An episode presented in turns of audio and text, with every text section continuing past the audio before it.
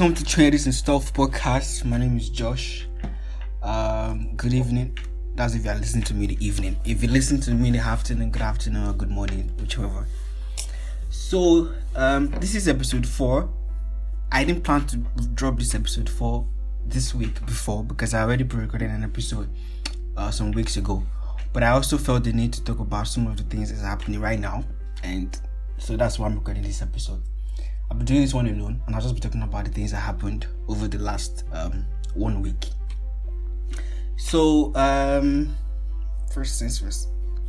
How you guys doing? Anyway, I hope all of you are fine, and I want to thank you for listening to my podcast. Man, I didn't even plan to say this before, but I'm surprised with how how serious some of you took me, because it's really amazing how people support and share the podcast, your feedback, and everything.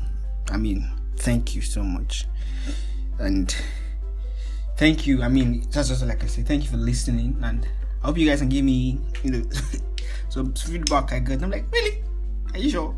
I just my podcast. I listening to another better podcast. So thank you for giving me your feedback. I won't mind getting the uh, feedback that is not positive to tell me, okay, Josh, you need to work in this. You need to improve on this and all of that. Thank you so much. So, um, something happened last week. I know a lot of you know about it already. I think it didn't even start last week. It started very like maybe like a month ago. Somebody called out a popular artist uh for raping her. You know, this popular artist who is D'banj. I'm not going to I'm not going to I'm going to say the name. It's already in the news already. So D'banj was accused of rape, and he didn't respond at first. He just ignored her. You know, there were a lot of people that were calling like their rapists at that time, and this is what we encourage people to do. And when people find courage to talk about their assault or their rape situation, we always try to encourage them.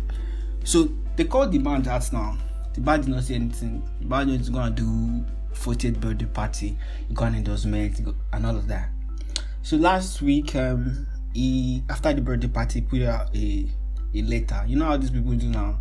Once they accuse you of rape like this, you go and type letter and you say you hear from a lawyer and bullshit. So he, he put out this letter and and it was addressed to the girl. I think the girl was brought in for questioning and all of that.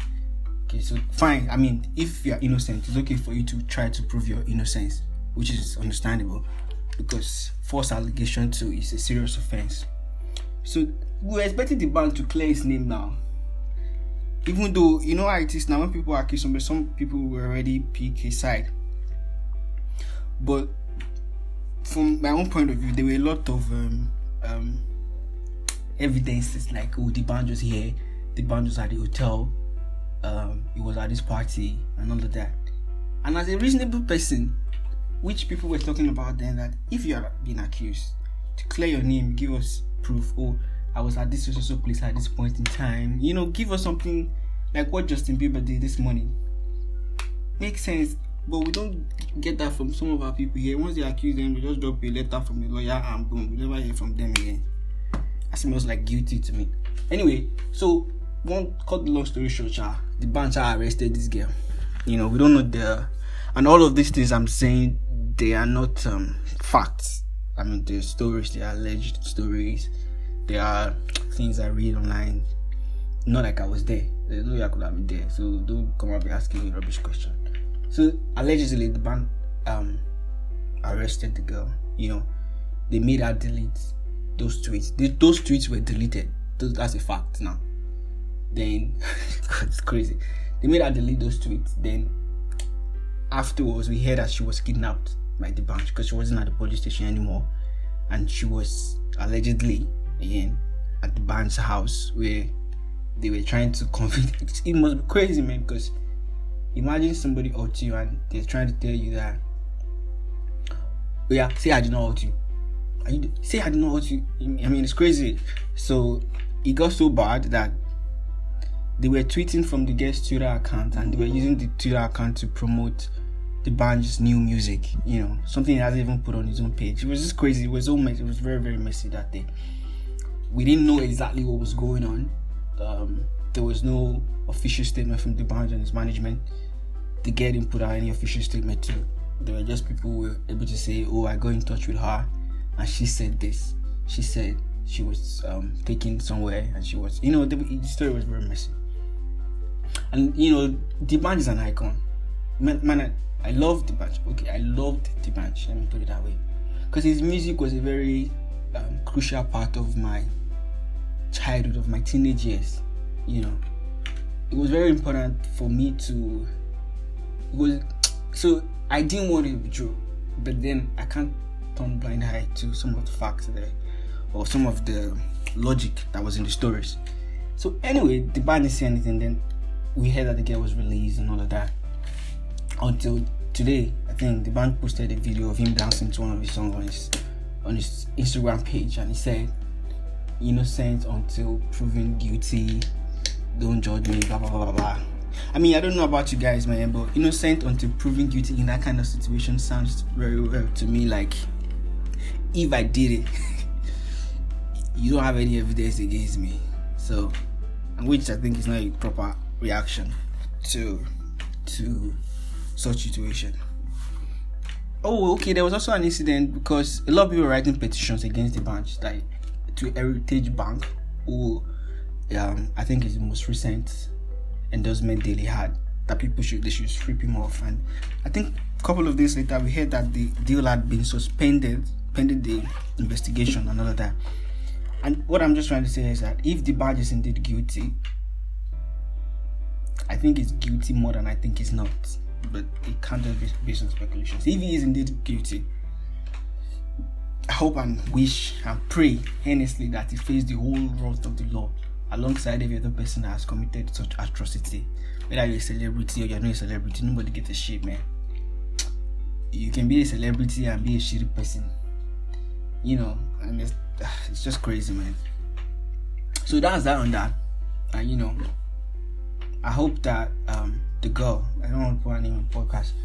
I hope that the girl gets justice for what has been done to her, and every other girl gets justice, and and they see their abuser face the law.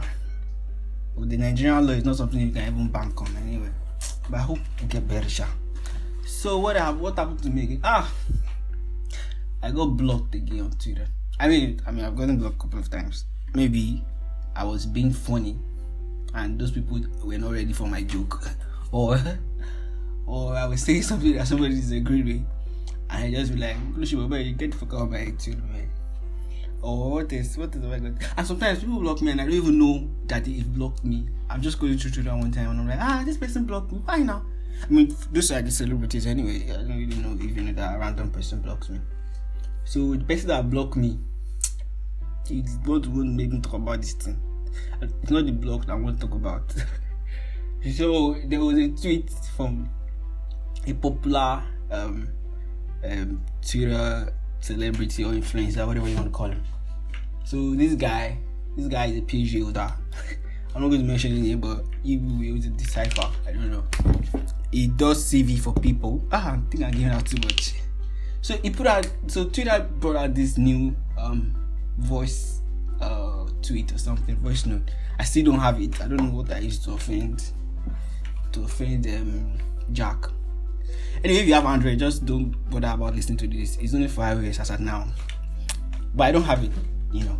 But he brought it out and they brought it out and he said something. So he made a voice note. This particular person made a voice note. And when he was talking, Oh god. As he was talking, there were a lot of so the Yoruba accent really came out to play. You know how you want to say uh, that this is a very important feature that you have added.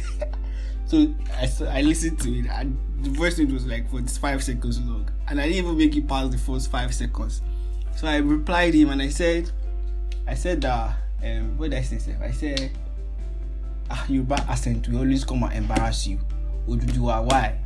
Then a lot of people were it and were liking the picture, and I think he, he was mad or something. Then he started writing stories about when he first moved to the UK, how people used to make fun of his accent. And I'm like, really, I'm just making a joke. It's not really that deep for me. There are times when I speak to, even at work, I'm trying to be serious, but being somewhere from somewhere, the the age you just jump in. I mean, and I'm all for Africans speaking like Africans. I don't expect a Nigerian person to have an American accent. That, that, that that's bullshit. So I'm all for it, but it doesn't make it not funny. Somebody comes to you now and say, "Ah, hey, just come and borrow me some sugar." it's funny, but if that's him speaking, I don't. Um, it's funny, but I don't see him as not intelligent because he's speaking that way. That's not my uh, measure of his intelligence. That's not what I used to measure of his intelligence or or other things. I just feel like he didn't learn the speech the right way. Even people that have learned the speech right, I've spoken to some CEOs, some top people in, the, in uh, you know, what they do, and they have all these factors. You know, it's just it's not a big deal. But he took it wrongly and blocked me. So I don't know. I've already told people that they're going to to beg him because he's always dropping career points. Where will I be seeing career point now? Hmm. Anyway, that's not about that. It's not that serious. I'm just joking.